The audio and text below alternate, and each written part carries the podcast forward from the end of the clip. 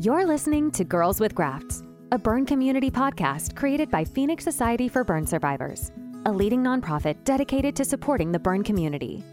In this podcast, we'll talk with burn survivors, share resources to help with supporting and improving burn recovery, and discuss how to prevent burn injuries.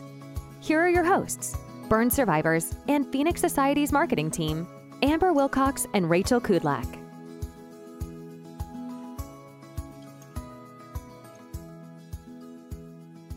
Hello and welcome back to Girls with Grafts. I'm Rachel Kudlak, one of your hosts, and I'm joined today by my co-host, Amber Wilcox. Hi there. How's everyone doing today? I'm doing good. I'm excited for our bonus episode today. I know. I am too. And I think it's definitely an important episode that will spread some additional awareness as well. So without further ado, so we're excited to release this episode in honor of the 20th anniversary of the Station Nightclub Fire, which is today. And so we've brought some special guests on to speak with us about that event and to kind of dive into it a little bit more. So Rachel, do you want to introduce today's guests? Yes. And before I welcome our two guests today, I do want to give a special thank you to the National Fire Sprinkler Association.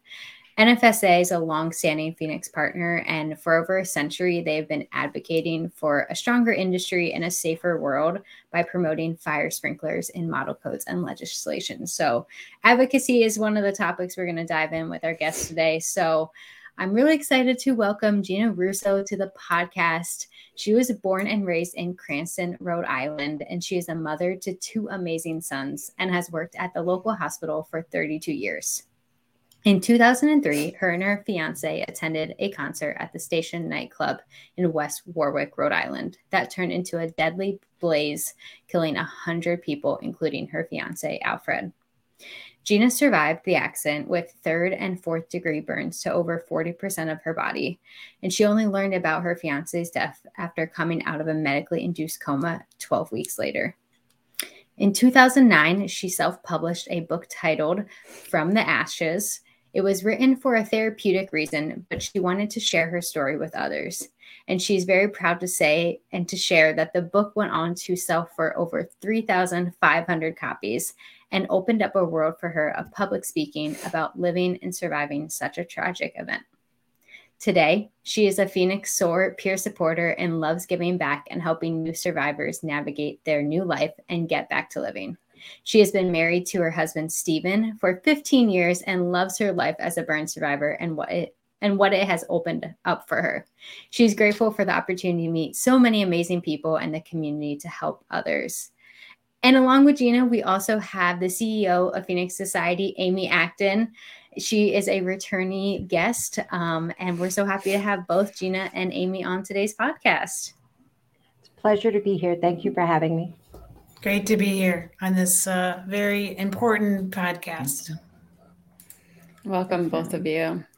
Well, I know that some details and background about the event. So the Station Nightclub Fire occurred on the evening of February 20th, 2003, which would be our 20th anniversary or your 20th anniversary, Gina, in West Warwick, Rhode Island, where 100 people were killed and over 230 were injured. The blaze began when the band Jack Russell's Great White took the stage and set off four large fireworks. So Gina, I'm going to turn it over to you to take us back to that day. I'm a native of Rhode Island myself, and so I do very much remember that day, even 20 years ago. So do you want to tell us a little bit about heading to the concert and what took place that night, and maybe a little bit about what you remember? Sure. So February 20th, a very cold, snowy, lots of snow that day. Fred and I, we called him Fred, loved live music. And that Thursday night, he happened to be at my mom's house for dinner, and he wanted to go see a particular movie. Ended up, long story short, we missed the movie time, but Fred, being Fred, went online to see if there was any karaoke going on, any music anywhere. And the Station Nightclub popped up, and he said, "That's right, Great White's there tonight. Do you want to go?" And now this time it's about 10:10. So at 10:20, we called the club to see if we could still buy tickets. And they said, sure, come on down. He didn't live far away from there. We got there about 10:30, 10:35, bought a drink, said hello to a couple of people at the bar, then walked right to the front of the stage. There was a gentleman, the local disc jockey. We called him Dr. Metal. His name is Mike Gonsalves. Him and Fred were talking about upcoming baseball season. Then it was time for Mike to introduce the band, and I can still see Jack Russell and the band coming through the fire exit door, taking the stage. Jack said a few words, and as soon as he went into his song, Desert Moon, the pyrotechnics just went up, and life changed really quick. We knew immediately, Fred knew immediately something was wrong. He could see that the curtain that was hanging behind the drummer, there was a spark on it. And he kept saying, this is going to be bad. This is really bad. We put our drink at Jack Russell's feet and then took about 3 to 4 steps to a fire exit. And there was a bouncer there. We're screaming, there's a fire, open the door. And he was adamant that it was club policy. Band only could go through that door. Everything's in seconds in my world, that's what I remember. And I remember Fred just saying, we can't stand here and argue with this guy. We've got to go. And he turned me around and we started to make our way towards the entrance, the only other entrance we knew of. And at some point, he put his hand on the middle of my back and pushed me and screamed, go. And he literally just shoved me. And I made it to that front door. When I tried to turn around to see where Fred was, it was just mass chaos. Glass was shattering. What I've called black rain over the years, the ceiling was melting and Fred was just not in my line of vision. And I just remember praying to God, let my kids forgive me for dying in this place. I hope they have a good life. And I remember going down and hitting the hardwood floors, my breath just getting shorter and shorter and like a stabbing pain in my throat. And I don't know, by the grace of God, by somebody, an incredible firefighter, I woke up 12 weeks later from a medically induced coma, and that was just a whole other world. Yeah. So how was that recovery? You're recovering from a physical injury, but then you also have, the emotional recovery of not only, what burn survivors go through emotionally, but on top of also losing your fiance. So how was that? And maybe what helped you? What helped you keep going? Sure. It was horrible. When I came out of the coma, I had a trach. And I remember trying to ask my family where Fred was. My children happened to be visiting that day. And they all pretended they couldn't read my lips. They would stutter. They would do all kinds of things. About a week after waking up, they removed the trach to see if I could breathe on my own. And I said to my sister, where is Fred? And she said, he's not here.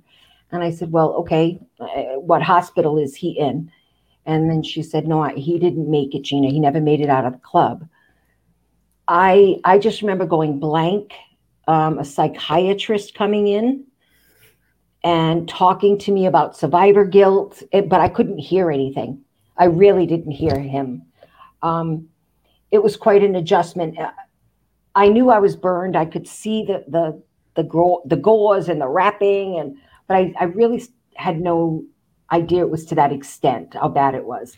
It was just, my God, this incredible man died, and I didn't even know it. Then there was a funeral. There was all this stuff. That probably was worse for me than the burn injuries, the lung injuries. It took a lot longer. To comprehend that this incredible man was no longer walking this earth. Learning about the injuries, it sounds so ridiculous now when I think back on it. A nurse was changing my head wrapping, and my head was burned 4th degree. So I remember the nurse being in the room and she's taking the dressing down and then she's putting new medication on. And she said, don't worry about it. They can reconstruct your left ear. And I'm like, what are you talking about? I can hear you. And she said, oh, uh-oh. She ran out of the room In come some doctors to explain that, yes, I could hear, but I had lost my outer ear. The dumbest thing, and I'm still upset about it, I cannot wear earrings, and I want to wear earrings. So I remember thinking that, like, how ridiculous, like later on, you know, how ridiculous. I'm so blessed to be alive and I'm worried about earrings. Then they started to talk about all the other injuries, that my hair would never grow back. I'd be bald for the rest of my life. And my back has 3rd-degree burns and my arms do. And so I've had lots of grafting. They started off with cadaver skin, but it didn't work. So then they started harvesting skin for my legs. And now I call that my quilt because you can see the patchwork on my legs. But it's truly okay. It's okay. It's an adjustment, looking at yourself for the first time. And I didn't see myself until the beginning of June. So the fire happened in February because I was just so afraid. And a couple of days before I was being discharged from the rehabilitation hospital, the therapist, everybody thought it was time. Like I needed to see what I looked like. And someone brought in a mirror. Man, that was overwhelming. To see my head and the damage, and you know, all I kept thinking was, how are my sons going to be afraid of me? How, you know, are they going to not want their mommy to go anywhere with them? They were in elementary school. A lot of emotions, but over time and lots of patience on my family's part and on my children's, I slowly, very slowly learned that I could rise above it. And that you definitely have, Gina, as someone who is in the community myself, you are a huge instrumental part of helping a lot of our survivors, not just survive, but thrive after their injury. Mm-hmm. And so I guess the injury happened, you lost Fred today. You're married, I think Rachel said, of 15 years. So you are definitely not only surviving, but thriving both personally, right? And Absolutely. With those around you. I'm sure time was a big factor, but what are some of those resources and things that helped you kind of along the way? My very first World Burn Congress. So the fire was 2003. My very first one was in North Carolina in 2004. And first, I remember walking in the door, and there was this older gentleman in the wheelchair, Tom Edge. Most of us know his name, or you've met him, or you've had the privilege to meet him. And I walked in that door, and my sister was with me. She was my caretaker, so she kind of came with me wherever I needed to go.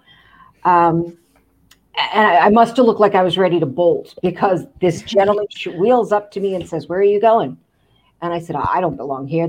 No way. These people are so much worse than I. Like, that's not even fair to them."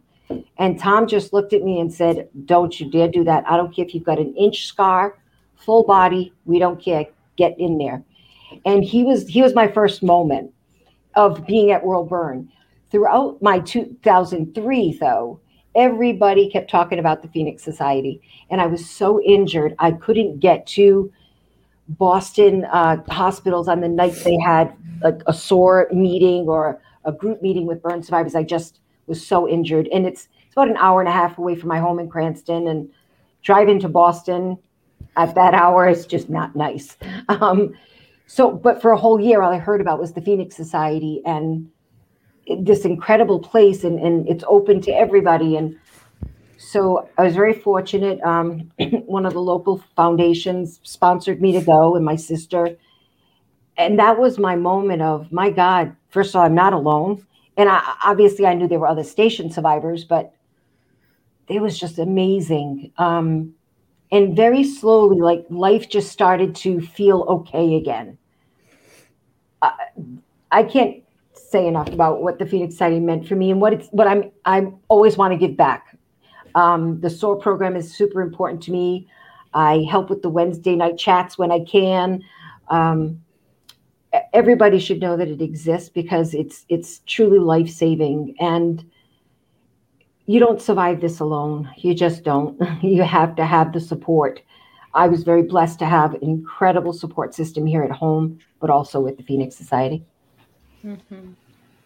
Definitely. And I mean, I love that you did get connected, so quickly after your injury. I mean, a year later to go to your first Phoenix World Burn Congress is so powerful, especially early on. And I know one thing, we know from the survivors from the fire, but just in general, survivors can go on to develop PTSD after their injury.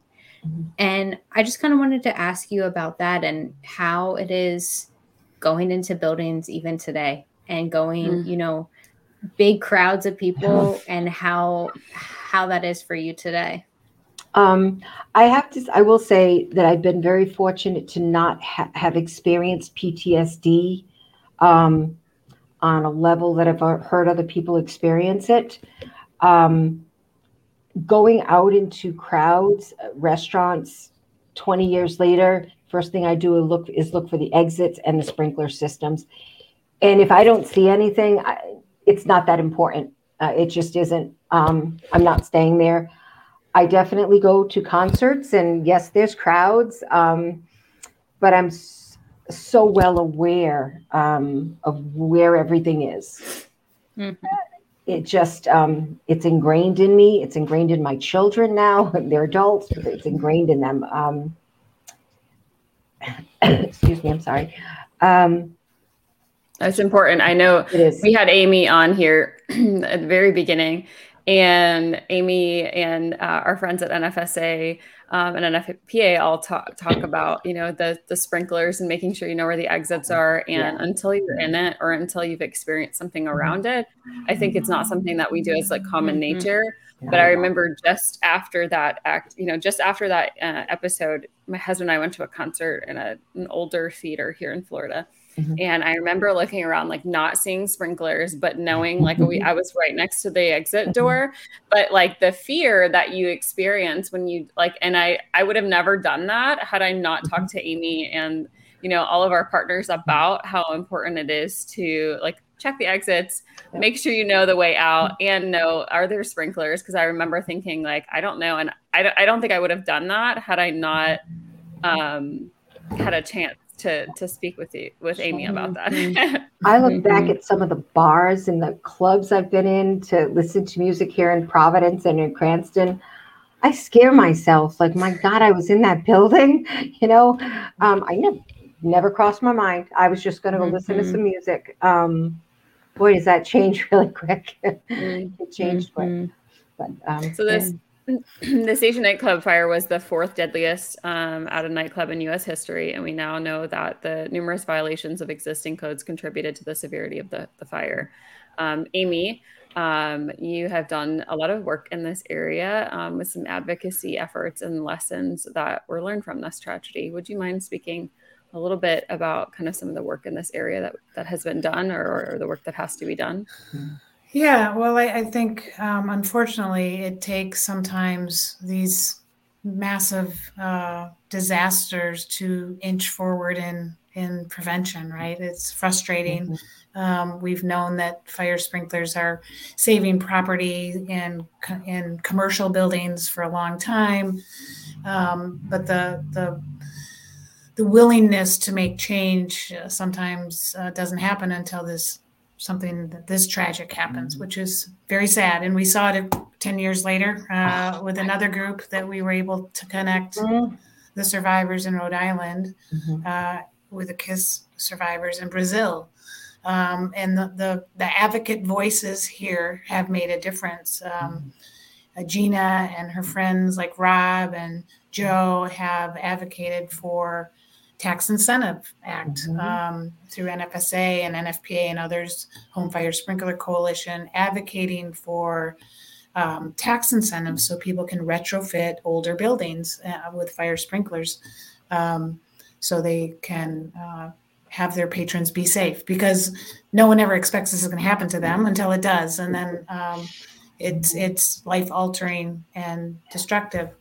I think the unique thing that happened in Rhode Island, from my perspective, was that the community outpouring of support, they looked beyond just the immediate needs, and they looked at the long-term requirements of the survivors and what they would need. people like Dennis Murphy and Reverend John Holt were instrumental in helping. We kind of showed up one day. Several weeks later, they had a special place. I think it was a car lot, wasn't it? An old used car. So survivors and families could go there to find resources. And our board president at the time, Frank McGonagall, lived in Swansea, Mass., very close. And so we just went and we said, this is who we are. We think we can be helpful. Our community is here ready when you are. And they took us up on that. And Frank became a advisor to that committee who managed those funds. And that's why there was 18 survivors were able to come to World Burn within a year. And some even came within, I think it was 8 months to Cleveland, which is unheard of, right? To have that connection and resources to get people connected. So the advocacy happened on both sides. It happened on the prevention side later down the road. And I think it was the 15th anniversary. We celebrated the Tax Incentive Act. Yes. It took us 15 years to get that done. Right. And the voices of Rhode Island were instrumental in the congressman there to have that happen in our country. On the flip side, I think it also really shifted people's thinking about the long-term recovery. We were able to really bring in resources. We brought in financial resources from Susan Bradley, was an expert in sudden money, because there were litigation here, and we wanted to help people understand how that might impact them and prepare them for that, and the trauma that can trigger. So we tried some really unique things there. We did a mental health training for all of the mental health providers in Rhode Island. If you can imagine, Rhode Island's a small state. So I can't remember how many organizations showed up, but experts like Megan Bronson and Sam Price and Jim Bosch and myself helped them understand what burn recovery would look like so they could be supportive to the community long term. So it was a privilege and an honor to grow and learn with Rhode Island and how we could do it better. It formed great relationships with Spalding Healthcare, Spalding Rehab, and Mass General. I think they saw the value of peer support through that. So out of tragedy has come some really amazing things. And I want to shout out to Gina also for being a tireless advocate for a memorial. She and a few handful of others were a dog with a bone on that one. And it's a beautiful remembrance. And I just think that was a lot of work, emotional and physical and everything else, but.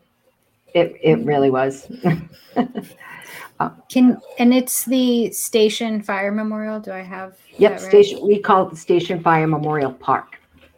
All right. Tell us a little bit more about that. The day the fire happened and months afterwards, it became this just tragic ground. There were makeshift crosses that were made for the 100. Well, at the initial, it was 99. The 100th person passed away at the end of May of 2003. So there were these makeshift crosses, just stuff. People would come, teddy bears, just all kinds of things, alcohol, coffee cups. And it was just, it made it more tragic looking. And so for years, there had been a group trying to acquire the land. It wasn't quite working for them. They were the victims' family members, and they didn't allow at that time survivors to be on their board because we were really separate. There were the survivor families and victim families, and they didn't want to be near us at all. It took a long time, but something happened on that board in 2010, and several people left. So myself and another friend approached them and said, look, we've raised this much money for the Station Family Fund, which was a fund that helped people live on a daily basis. Let us help you. Our survivor story is raising money. Let us help you. Took them a little bit of time, and thankfully they let us on the board, and we struggled a little bit. I didn't know I had it in me, but every time someone was talking not so nice about what we were doing or how we were going to acquire the land, I was just like I have a pit bull. I was like a pit bull because I'm like, no, that we're not stealing the land from anybody. We're not taking it by eminent domain.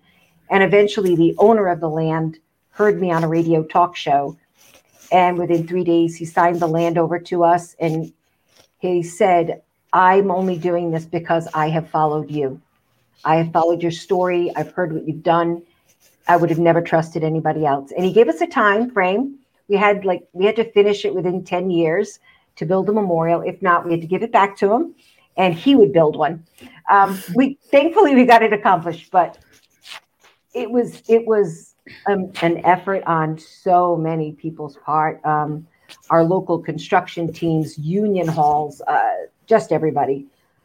I couldn't have done it. The fundraising, we raised $2 million with the help of a professional fundraiser because my story can sell, but not that much.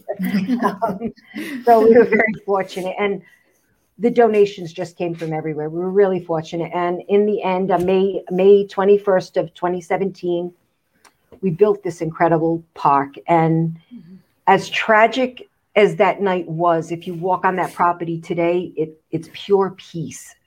Mm-hmm. You don't feel that bad energy. And some, I don't know, people don't believe in that kind of stuff, but there's truly a difference when you walk on that property today. It's just so peaceful and it's beautiful. And so my mission is to make sure it stays that way. I'm there constantly making sure it's clean. I clean, if there's dead flowers, balloons, whatever, I clean it all up. We work too hard. And so for as long as I'm standing, that'll always be my place. Hmm. I love that. Well, one of my questions was how, you honor those lives lost. And that sounds like the memorial is just, I'm sure, one of those ways.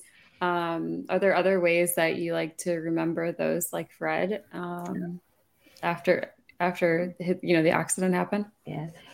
I am so vocal about them. And I think that's part of why I don't have PTSD. This tragic thing happened and we lost some incredible people. And I've learned so much about the 100 over 20 years, man, like the world is a sadder place because they're not here. They were just fun and good people. We'll never understand the why. So I am pretty vocal about remembering them. This week, I've done a lot of interviews, and it's just, I tell people, please never forget them. Just always, we call them our 100 angels, and keep them in your mind, remember that 100 people lost their lives. And a lot of it was because of stupidity and money and, it's important for me that no one forgets them. Mm-hmm. Yeah. And you talked about, doing those interviews and sharing your story, and Gina and Amy, I know you're both advocates. So what do you both hope to get from sharing your story? Amy, I know yours isn't, related to the station Club Fire, but what do you hope to get from sharing your story? Yeah, I think it is change, positive change, and awareness. So I sharing the story just to share it doesn't, give me meaning, but sharing it with a purpose, whether it's acceptance and inclusion of those that look a little different, or if it is around the needless loss of fire because we value profit over human life. We know that if we put sprinklers in new homes that people could get out and live and when there's a house fire. So every time I see a new development going up and there aren't sprinklers in it because we're not willing to spend $1 or something a square foot. That's really frustrating. And so it keeps me passionate about it and energized to share the stories of this community and my own. I think that's paramount. Like, we just can't stop. In Rhode Island, there are always somebody in this little state going before our House representatives asking them to downgrade the fire codes that got put in place because of the station fire. It infuriates me. Why would you want that hanging over your head? Because you saved a couple of bucks, not putting that sprinkler system in, or the proper lighting over fire exits. There's so many things. It just blows my mind that people want that. So I am, nope, not going to happen while I'm around. Yeah. Well, I love that you continue to work for that prevention. And in terms of, and I guess maybe this question's for Amy, what do you believe needs to continue to be done to prevent accidents like this? I think we all know that raising awareness is a big step in the right direction, but there's more to be done, Amy, as we know. So do you want to share a little bit about that? Yeah, I think it's coordinated effort, and it's one of the reasons why we really value our partnerships with people like NFPA and NFSA and Home Fire Sprinkler Coalition. And so there's an education component. There's a consumer awareness. You know, I can't tell you how many people I've worked with or have worked at Phoenix that have tried to sprinkler their home, mm-hmm. but because it's not a mandatory thing, the market isn't there, so they can't do it. So the home builders like to say, well, they can choose to have it if they want, but that's not really true. Because if there isn't a market for it, we don't have people to provide it, and they're not available to put them in on a one-off basis. But if it's a requirement and it's cheaper all around, and it's, you know, it's like having a handrail on your stairs, you know, if it has to be there, it has to be there, and they make it work. So again, I think there's some political issues here around that. It's a long road. I have always said fire and burn prevention, as far as codes and standards, is a long game, not a short game. Mm-hmm. You know, the fire sprinklers, we did some work on fire safe cigarettes, which, you know, had some impact. And so there's a long process here, and it takes united voices to have it happen, and trying to find those coalitions of people that can get behind issues. And the community seems to be very excited to get involved. We put out action alerts around, they're trying to take arc fault circuit interrupters out of the building code because it's going to save them $700 a house. So those are things that we have to add our voice to as a community, I think, and it gives me purpose, and I think it does others to do that. So if we can be a convener and connector for people to add their voice to these issues, that's what we can bring. I think this community can bring the why.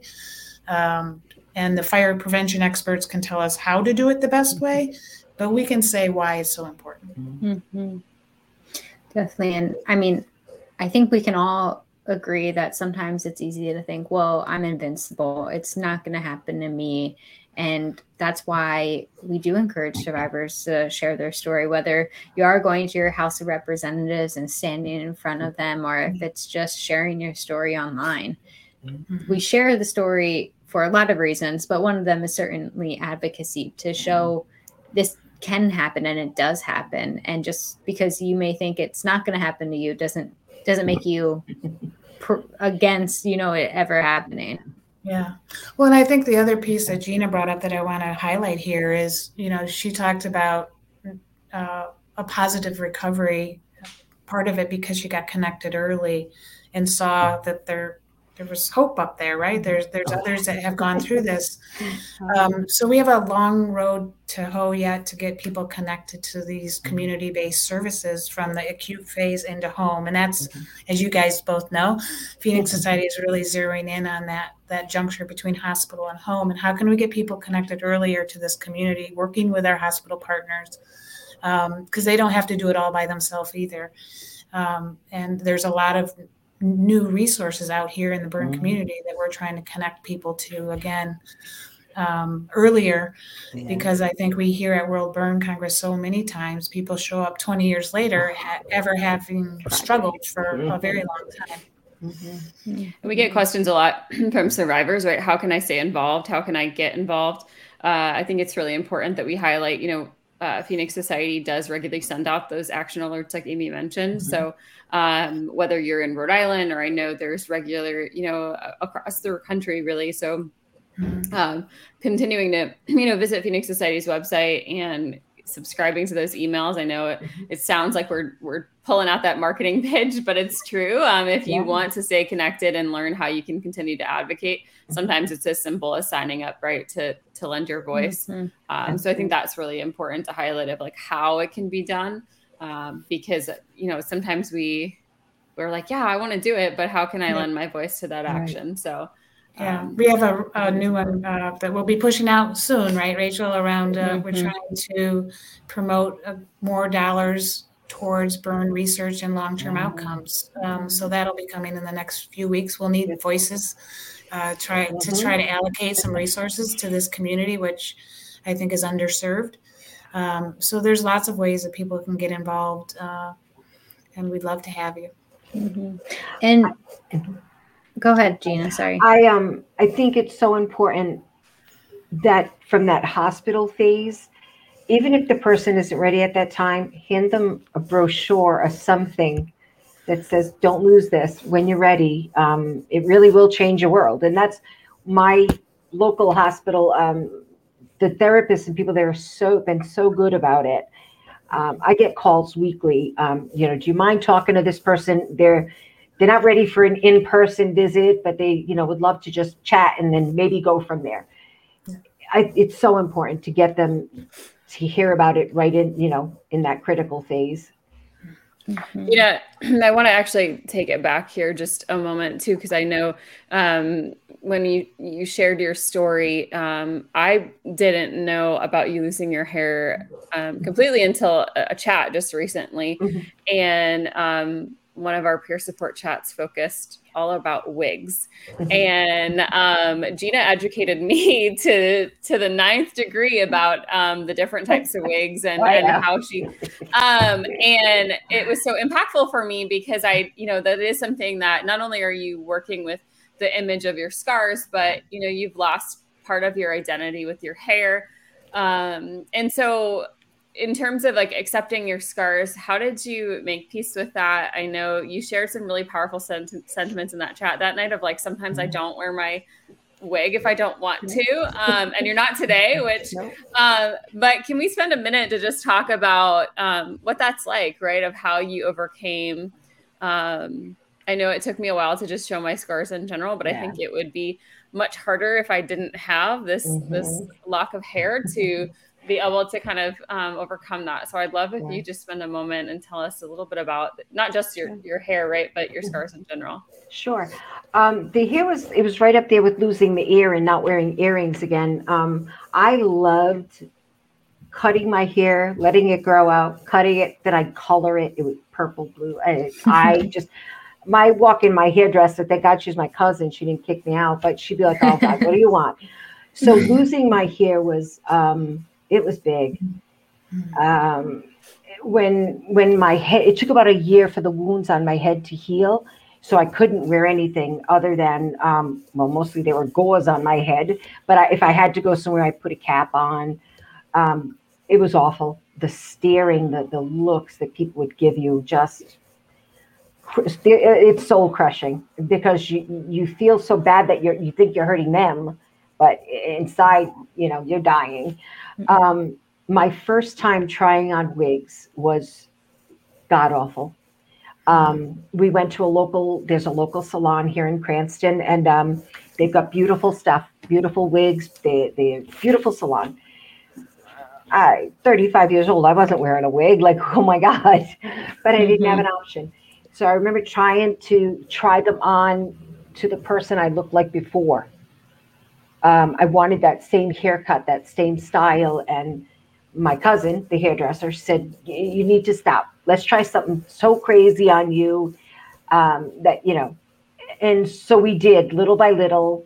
I found the okay color, the okay length, but they were so uncomfortable. It's had all the netting inside. Mm-hmm. And some people are fortunate where they'll have enough hair where you can connect the combs to it or something under the wig. I had nothing. So there was tape constantly on my head. Then it would rip the skin. It was awful.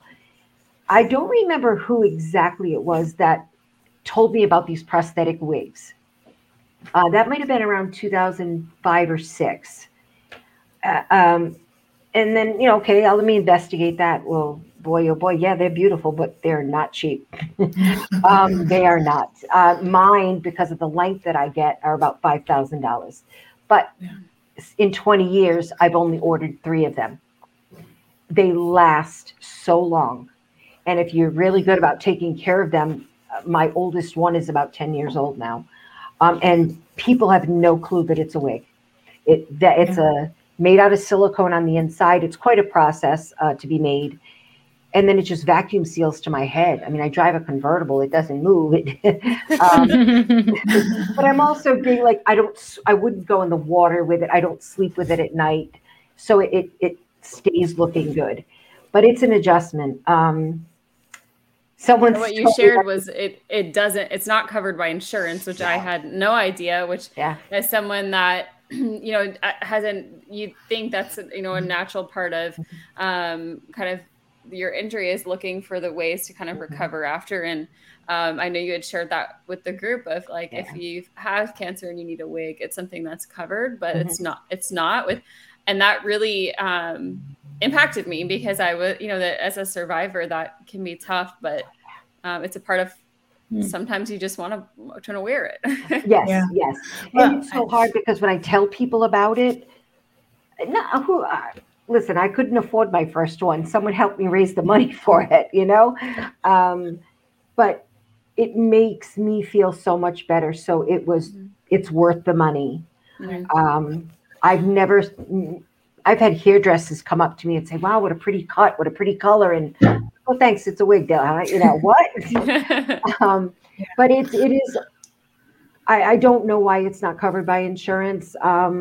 It's prosthetic. Doctors have written notes and letters to the insurance companies. Another case for some advocacy there. You know, I think sometimes doctors' letters aren't as public as the advocacy that the insurance company might have. So, I mean, I think that is part of the challenge in burns is understanding these long-term needs on a bigger scale so we can have the data to then go say, hey, this is that cancer can have it, but burns can't. What's that about? So I think those are things, you know, pressure garments are another one, you know, trying to understand there's great groups raising money to pay to have them donated, but why should they have to do that? So, but getting the data to show that problem, we haven't gotten there yet in burns. It's still very focused on the acute when they're still in the hospital getting paid, right? So we have some work to do, but I think this community, again, with the stories and understanding, and as we get better about collecting information and data around those challenges, I think we can hopefully have some impact there.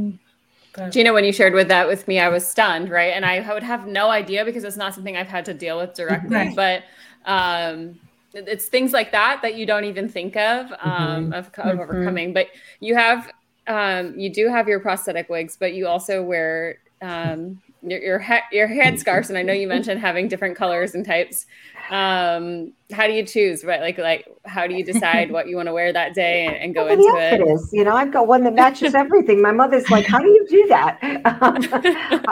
I've got a whole bunch of colors, and my shirts match those. I really that's how I built my world. I'm so comfortable like this. My grandchildren, there's a total of 9 of them. And every single one of every single one of them has gone through the phase of, why are you wearing that wig? Like, take that off. My 3-year-old grandson just did it at Christmas time. I went to my sister's and, you know, felt like getting dressed up. I walked in the door and he looked at me and said, take that off. I said, well, I said, I don't have my hat with me. I'll go get mine. Oh, I'm not wearing your hat, but thank you.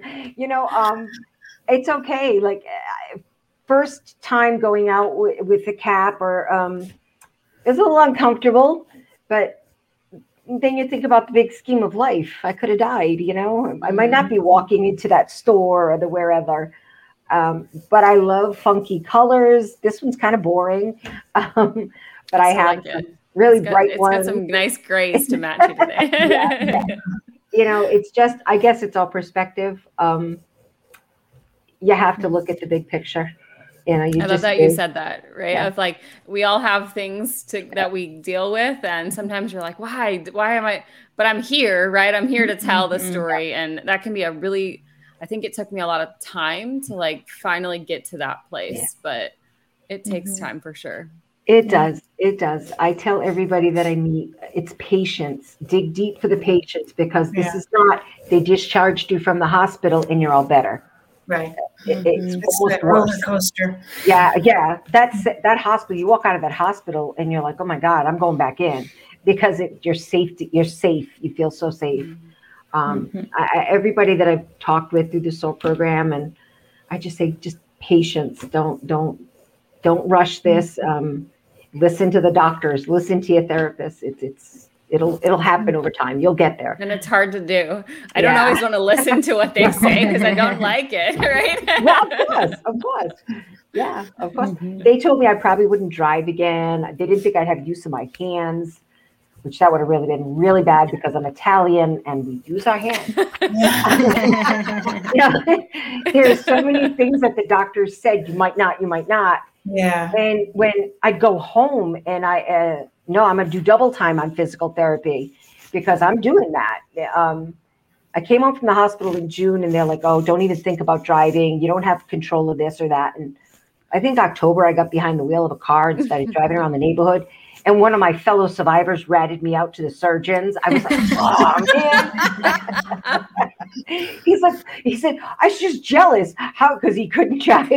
And he was waiting for his prosthetic arm to come. He's like, that's not fair. And I'm like, oh, you have to rat me out, you know? But every time those doctors told me, no, we don't think so, that wasn't going to happen. And I had two little boys to raise.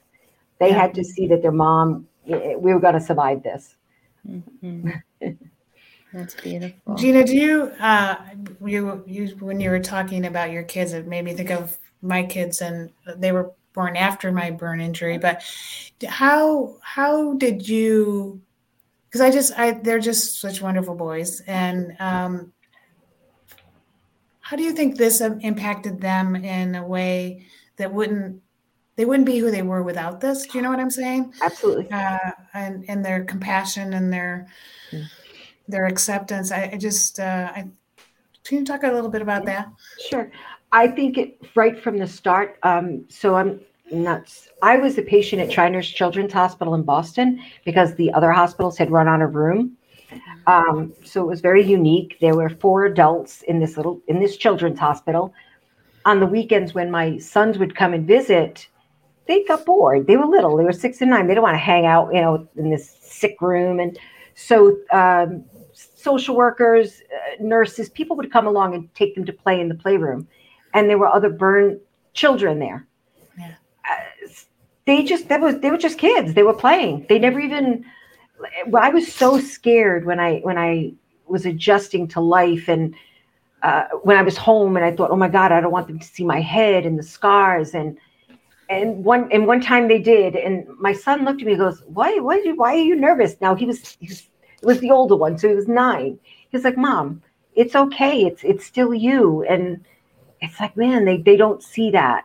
Mm-hmm. And Shriners definitely helped with that. I give them a lot of credit. Yeah.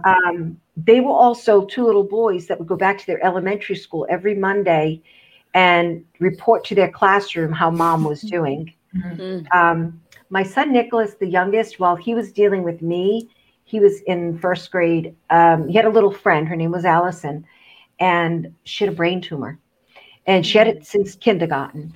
But she was okay. She was, you know, chugging along. What I didn't know is while I was sick, she was getting sicker. And so one of his visits to the hospital, my dad was with him, and he said, Nick's got something to tell you. And he told me that Allison had passed. Mm. From the minute Nick met Allison, he was already compassionate. He was that little boy in elementary school. Let me help you with your coat. Let me, you know, he was just so, there was something in Nick. Yeah. Alex is the oldest, and he's the protector. He's like, oh no, don't go there. That's my mom. they just grew up in this world. They didn't really have a choice. They were around other burn survivors. They were around my survivor friends from the fire, whether they were injured or not. It just taught them so much. So when they were in school and someone had a disability, whatever it was, my sons didn't see it, you know, but they taught their friends that too. They've got a great group of friends. And I don't know if it was because they were little reporters back in elementary school, but yeah, they've got a great group of friends that, you know, they're pretty good guys and all compassionate. And so it definitely took a village. It took a village, the teachers, my family, but my boys grew up to be incredible men, and that's all I could ask for. Gina, you talk a lot about other folks that were in the fire, right? It sounds like you've stayed relatively close. Do you want to talk about a little bit about kind of the other burn survivors that, you know, you've connected with since? Sure. I'm sure there's a lot of people that at the time of the accident you didn't know, but you're very close with now. Yeah, I didn't really know anybody. I honestly, Fred, I knew him that night because he was my boyfriend. But yeah, later on, I started talking to people and mostly over the phone because I was still so injured and couldn't go out. But slowly these friendships formed. Some have withstood the test of time. Others, I think, ran their course and everybody went their separate ways, which that's life in any situation. But I am so incredibly grateful for the friendships that I have formed. I have two guy friends. One is my friend Donovan Williams, and he's a survivor, and he's been to one, maybe two world burns. He's just such a character, but he lost his eyesight. He's a graphic designer that didn't stop him. The blind, he went back to work. He had three kids to raise, and that's what he said. I got to go to work. I've got three kids to raise. He is a brother. And when I met my husband, I had to tell him about Donovan. And I said, listen, you got to like him. You got to love him. You're going to go before he does. And then the other gentleman, his name is Jody King. He, his brother, Tracy King, died in the fire. He's one of the angels. We had such a connection because his brother Tracy was my first kiss. And so when I met him through all of this, Jody was not there that night. He told me who he was, and I'm like, oh my God, your brother was my first kiss. And that just solidified a relationship that's, and then I said to my husband, he's not going anywhere. And there's some women, we're just so connected, and I wouldn't change it. I wouldn't. This awful thing happened, but I'm so glad to have these people in my life. I can't imagine them not being there. But it definitely, Amy at World Burn in 2004, I remember meeting with a psychiatrist in that room, and she told us what we had, this connection could be kind of tragic or not so healthy. She was right. She was right. At the time, though, we were like, oh, we're leaving. You're crazy. Yeah. But she was right, because there were some that just were not healthy. And I have eliminated a lot of people. Their stories of how they've chosen to live. It's just not for me. I want to live a positive life and remember my 100 in a positive light, you know, and so I'm I definitely have removed quite a few. Yeah, I think that's one of the things that, for me, is the growth through trauma. We all do it so differently, and whether you're burned in a single incident or in a big group like you, getting into that big room with so many different perspectives just changes it for me. Yeah. When you're ready to hear it, right? Because you're so focused on your own trauma and your own loss and your own story that you may be in that room, but you're not hearing it. And then, but when you can open up to it and say, oh, okay, I guess I got it pretty good. That was eye-opening for me. And I, at that time, I was even working on the burn unit, but to go to my first world burn and then start to hear these different stories, and then going, oh, I remember that phase. I remember when I was there. It just kind of changed the perspective for me. My one, I I want to say my first time meeting you, Amy, was at Rhode Island Hospital. You and Barbara Quayle were there, and we were in this auditorium, and I remembered you talking about being angry at your mom and your family, like, or you would have these outbursts, things. And I recognized that I was doing that same exact thing. Yeah. And now, so when I counsel people, I'm like, just be prepared. And if there's a family member sitting there, it's like, try not to take it personally. We just go through these phases. Yeah. You're saving them. You know they're not going to leave you. That's so true. You can go right. Yeah. You know, it's that's where this group is so important, because each of us can, we learn, I learn something all the time. I really do. Yeah, I still remember that time. Barbara and I think we're doing training for the hospital team on kind of social skills and image enhancement, so they could help.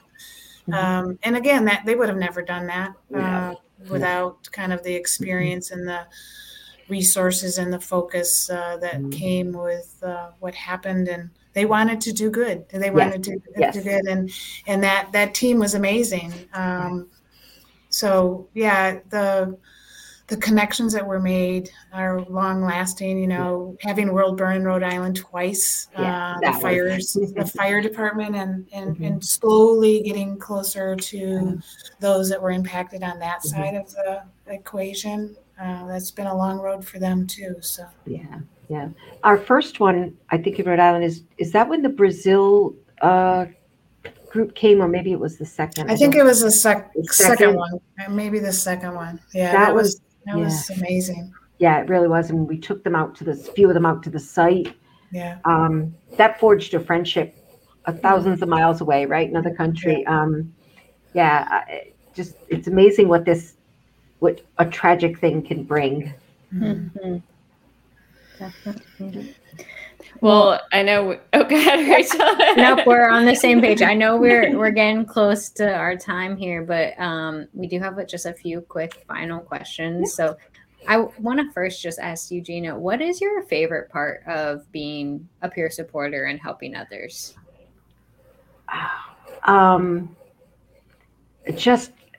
Being around that person and hoping that even if they heard one word I said, and then months later we're at a burn group together and they'll say, "Remember, you said this to me," and I'm like, "Oh yeah, that was good."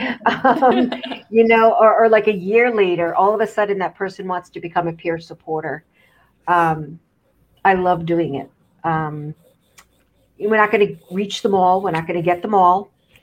But it's a wonderful program, and proud to be a part of it. I really am. To be able to give back to this community and to a new burn survivor in that moment when they think life is done. And when I tell people I got married after my injuries with the women, they're like, "What? Someone was okay with that?" Yeah. Just be picky. So that's, you know, it's the children have been fun, meeting some, you know, the children. One little girl now she has attended World Burn. She was from Nigeria when her accident happened. And I had a wig on my first time meeting her, and she wanted to see it because she was going to be bald too. I remember taking that wig off at Shriners Children's Hospital. Here it is. At one of the World Burns, the first in California, I was shocked. There she was. There was her dad. She had just got her first wig. She was so excited. And I was so proud, like, to see that moment. So, yeah, I do it for those are my moments. That's beautiful. Well, I know our community loves you, and you have touched so many lives. Thank you very much. Absolutely. It means a lot. Thank you. Mm-hmm. So Gina, as we wrap up, we do have two final questions that we ask all of the folks that are on our show. So if you did your homework, you know these are coming. But the first self-care for Gina, what does that look like? And maybe you don't do enough of it. Maybe you do a lot of it. What does that look like, Gina? I'm slowly doing that for myself. I did not in the beginning. It's probably only this last year, as the 20th year was approaching, that I decided it was my time. I, in 2015, bought a house in New Hampshire, little house. I run away there. That's what I do for self-care. No one knows me. Well, no, I shouldn't say that. They slowly learned that I was involved in this fire, but they leave me alone. They leave me alone. So that's what I do. I run away. I get my nails done. I got a great nail tech. She can make me a couple of nails because they didn't grow back. Stuff like that. Listening to music. Most of the times you'll hear music in my house, not on TV. Those are my moments. I love that. Well, and our final question is, what do you do to celebrate your burniversary? I know, obviously, you share yours with so many, but do you have any special plans or any annual plans that you always do? I've always run away. For the very first few, I've always taken a trip or somewhere out of Rhode Island. But probably since the park opened and maybe just before that, I decided I would stick around. It's getting together with the burn survivors that I'm still close with Monday night. Well, the site itself, the park will be very busy on Monday. And if this weather continues, then really it's going to be busy here. So I'll be out there for the most part. I'll get to meet new people, see old friends. But then around 6 o'clock, there's just a group of us that will go to this restaurant that's across the street that was instrumental the night of the fire. The fire had happened and they had just closed for the evening, but the owner of it opened it back up and it became a triage center. Wow. So this restaurant means a lot to us. We support him in everything. So we'll be there on Monday night, just before 11 o'clock. We walk across the street to the site and we're there. 11:07 is when the life changed. It's a quiet moment for us. A lot of tears, a lot of hugging. That's what I'll do on the 20th. On May 21st, because it's New England, I could not plan a memorial in February. Retrospective, 75 degrees keeps up. I probably should have, but didn't know that. So we'll host an official memorial on May 21st at the site. I picked May 21st because that was the date of opening the park as well. Yeah. That's beautiful. I said to my sister and my mom today, is it okay that I'm not sad or depressed? Should I be? Am I doing something is this wrong? And my sister looked at me and said, if you told me you were sad and depressed, I'm going to be really mad at you. Because just, yes, this thing happened, but look at what you've done, and so that made me feel a little bit better. Well, on behalf of Rachel, myself, and Phoenix Society, happy burniversary, first of all. And we thank you for lending your voice to our podcast in hopes that we can continue to help you with that change that we're looking for. Thank you. Thank you for what you're doing for the community and these young, these girls. This is super important. So thank you for what you're doing. Thanks, we appreciate it, Gina. Thanks so much for tuning in to this episode of Girls with Grafts. If you are enjoying this content, please feel free to rate, subscribe, and leave a review wherever you listen to your podcasts. This helps others find the show, and we greatly appreciate it. Thanks again for listening, and we'll catch you in the next episode.